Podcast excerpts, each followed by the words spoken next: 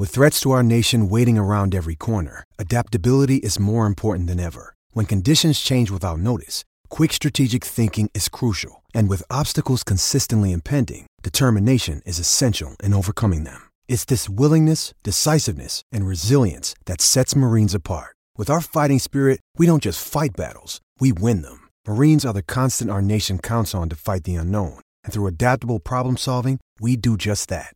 Learn more at marines.com.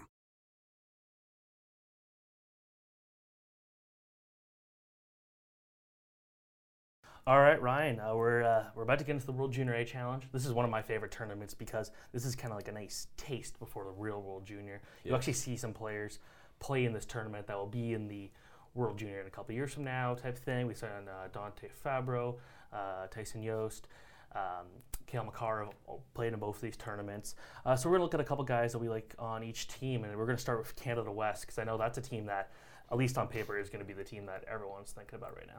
Definitely, and Canada West is always strong. Um, in terms of 2020 draft prospects, you got to look at Carter Savoie, who is having an incredible season with Sherwood Park in the Alberta Junior A League, just piling up the points. Very talented player, headed for the University of Denver. Uh, he will be joined by defenseman Michael Benning, who is also having an incredible year for the Crusaders and is also going to Denver.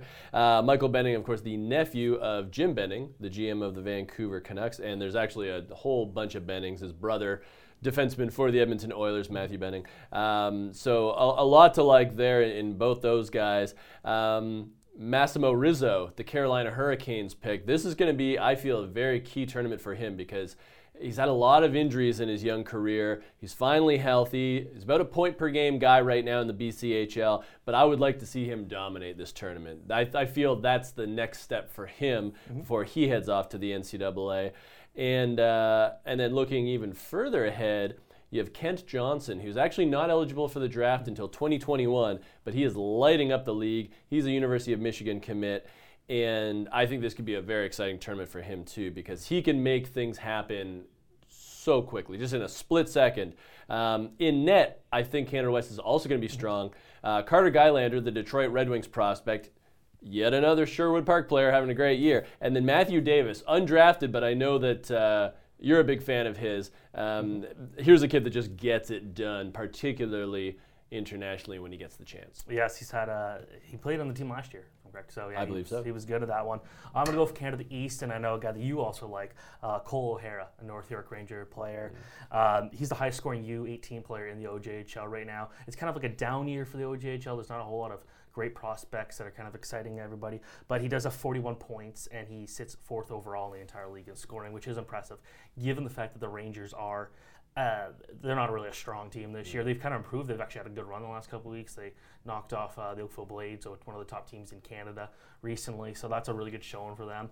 Um, and then we also have uh, Ayrton Martino. He's a St. Mike's Buzzers player. I was talking to a couple scouts about him last week, and uh, there's a lot of attention on the Buzzers this year, um, notably because of Ryan Alexander being a prospect this year that people are keeping an eye on.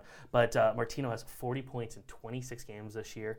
Wow. Uh, he's committed to Clarkson. He's uh, a guy that I remember watching a minor midget and thinking consistency was an issue, maybe he wasn't the fastest skater. But uh, talking to the one scout in particular, saying this is a guy that has improved his skating more than pretty much anyone else in the league this year. He's got a really high end top speed. A guy that, um, had he played in the, o- if he was to play in the OJHL next year, but he's not, he is going to go NCAA at least at this point, uh, would probably be the top scorer in the entire league because he's got such a a rounded skill set. Um, his defensive play is 50 50 at points, but otherwise, I think this is a guy that uh, you can rely on heavily and can produce a lot of points, which knowing Canada East in the past, that's kind of important because last year yep. they couldn't score, couldn't defend. They left the, the top goalie in the country at home. Um, and it was just a kind of a disaster team. I don't think it's going to be much better for Canada East this year. It's still a tough team. Um, you got one guy, Matt Dunsmore, I thought should have been a, a like a shoe in for the goaltender spot for Canada. He's been playing fantastic out in the OJHL this year. Um, but right now, it's it's a team that it, it's it's going to have its weaknesses. Let's just see kind of how they gel together. There's a lot of guys kind of the eastern side of, of the player roster that know each other quite well, and uh, the fact there's a lot of St. Mike's Buzzers on the team could also help gel a little bit. So it's going to be kind of a tough one for the team. Yeah, I always wonder why they don't bring USHL players uh, like Owen Power, for example. That would help, but I know that this is an event for the Canadian Junior A leagues uh, when it comes to Canada East and West. So I do understand that. It, is, But- it is hosted by Hockey Canada. and it is hosted by Hockey Canada, so I get it. Um, but that helps me segue to the next team, which is Team USA, yet another favorite. I picked all the favorite teams. I gave Steven the, the tougher job. But uh, uh, Team USA, always very good because they bring many of the top USHL players. This year, no exception. Uh, starting with Rhett, Rhett Pitlick, the Montreal Canadiens pick.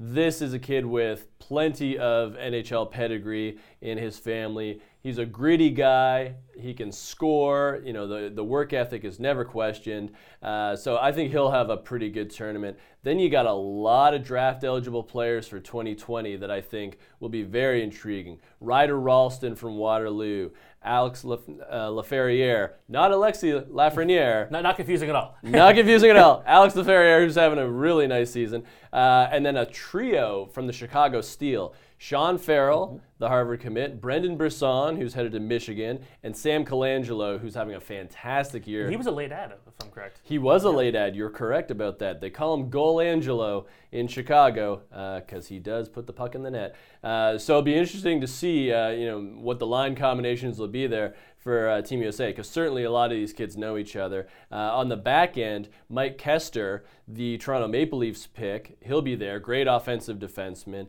And then in net, um, you know, Logan Stein's having a great year for Waterloo. But then you also have Ethan Haider, uh, the Nashville Predators prospect. He'll be there too, and it'll be interesting to see how they split duties. If, if one guy um, is head and shoulders above the other, I think it's going to be a nice battle there. But once again, I think Team USA is going to be very strong. Yeah, that's a team that they were in the finals last year against Russia, and uh, the Askarov kind of just The dream killer. stuff. Yeah, exactly. So um, there's, I guess, what, what's the if you had to pick one player to be this year's Bobby Brink for the team, who would it be? Mm. You know what? I would think it's probably going to be Sean Farrell based on how he's played. He needs to get stronger for sure, but he's the kind of kid that will go into battles even though he might not win them. And I mean, the amount of points he's putting up this season with the Steel is just too hard to ignore. All right, switching gears to the Czech Republic, and this is a team that on paper does not look like a favorite. They kind of surprised last year with uh, some. They had an NCAA goaltender, Tomas Vomacka. They had uh, Michael Teply, uh, Blumel. They had a couple guys who went on to be drafted to the NHL. A strong team this year. Uh, none of the players are actually first-year draft eligible, which I think is kind of one thing. Uh, there's some young guys that would have been a fantastic addition to this team, but because the World Junior Championship is in the Czech Republic, this is kind of like their B, almost C squad. Not a whole lot of talent to get too excited about. One guy that I am excited though to see is Zach Malik, a guy that last year um, he obviously has some major junior experience. He's playing the USHL this year, and he's he was one of the better players uh, on any given night last year for the Czech Republic at this tournament. So he is a returning player. He's got that experience. Uh, he's a 2000. He's a strong kid. Um, might not produce a whole lot of points for you. He's having a, a good run right now, but uh, I don't think he's going to be a huge offensive contributor. But this is a guy that you could really rely on your own zone. Uh, he handles the, um, the small ice really well because he does have that experience compared to a lot of the other guys on the team who are coming over for the first time. Uh, I'm also for, a fan of forward Andre Pesnica. He's a, a big six foot five winger. Uh, he likes to spend a lot of time in front of the net. I actually was really impressed with him last year with the U18 team, uh, not necessarily at the World Championship, but when he played in exhibition tournaments, this was a guy that uh, he could clear people from around his own net. He's really good at his own zone.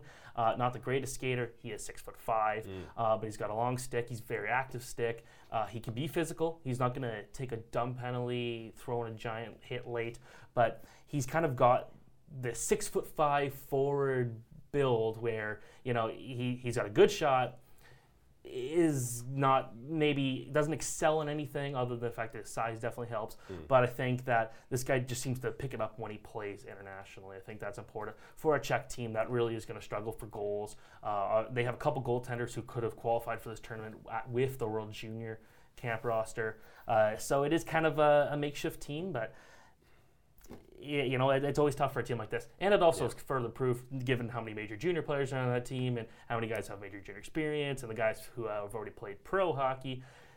the World Junior A part of it doesn't make a whole lot of sense unless Yeah. you're Canada or USA. Yeah, exactly. And uh, speaking of which, the last team we'll talk about here is Russia, who, uh, again, one of the favorites, and another roster that is a bit of a Frankenstein roster. You've got kids from Russia, you've got NCAA, you've got Major Junior, you've got USHL. They're all here. Um, but just some of the prominent names Yan Kuznetsov, uh, playing for the University of Connecticut. Uh, first year draft eligible. He's a 2020 prospect. I was just talking to a rival coach the other day who said he really loved Kuznetsov's glide. Uh, he thought he was really strong in the in the game that he saw him in. Uh, he's a defenseman to watch for. Another one, uh, a player who's in the KHL right now and basically getting minimal minutes, which is not uncommon in the KHL if you're a teenager. Uh, Shakir Mukhamadullin. This is a player that I think a lot of draft watchers are going to be interested in because this is a nice opportunity for him to show what he can do in a tournament of his peers instead of getting just a couple of minutes a night up in the KHL. Um, from Major Junior, a player I actually saw last week, Kirill Steklov, who plays in the OHL with the London Knights. Kind of a mini Nikita Zadorov in that he's six foot four instead of six foot seven, uh, but great reach, great mobility. He's learning to play on the smaller ice right now. So what that means is puck handling is a bit dodgy, but it's because he's getting used to the lack of time and space over here that he used to have back in Russia. He will rush the puck and he will take some offensive chances, but I think that part of his game is going to get stronger as the year goes on and he gets more used to playing over here. So I see a lot of potential in Steklov. I can say the same about uh, some of the forwards they have as well. Daniel Gushchin, uh, playing in the USHL for the Muskegon Lumberjacks, a team that has been renowned for Russian talent in the past couple of years. Obviously, Svechnikov uh, would be a, a, great example of that. And uh, Igor Afanasiev, who is now playing in the OHL for Windsor, was there as well. Uh, just a high-end guy. He's already got a four-goal game this year for the Lumberjacks. I think this will be a really nice spotlight for him. Uh, heading back to Russia, you've got Alexander Pashin, uh, a player you and I both like. Smaller guy, but very skilled. I, I think this will be, uh, you know, a tournament where he can really shine if he finds space out there to to create. And then finally, uh, a, a player I really liked this summer, Vasily Ponomarev, who is playing in the Quebec League with Shawinigan. And Not a junior A league. not a junior A league. But we're really seeing him start to catch on fire now with the Cataracts. And, you know, for import players, you're getting used to a new culture, a new language, a new size of ice, and sometimes it doesn't click right away. But it has not taken Ponomarev very long, and now he's really putting up some numbers in Shawinigan. You know, he's a kid that can protect the puck. Uh, he's got a great hockey mind, a lot of skill, and again, I think this is going to be a fun tournament for him. Uh, before we go, uh, who are if you had to pick one team? Actually, let's go. Championship prediction. Who's going to be gold and silver? I'm going to say that it's going to be Canada West over Russia. Yeah, that's USA for bronze. that's literally my three. So There that go. makes it easy. Uh, I am going to have a World Junior A Challenge tournament preview of some more players to look at uh, coming up on thehockeynews.com. Actually, by the time you see this, it might already be there. Uh, I'm excited for this tournament. Always am. Uh, Indeed. So uh, follow along. At least I'm going to be tweeting about it. Steven Ellis THN, and uh, we'll uh, talk to you later.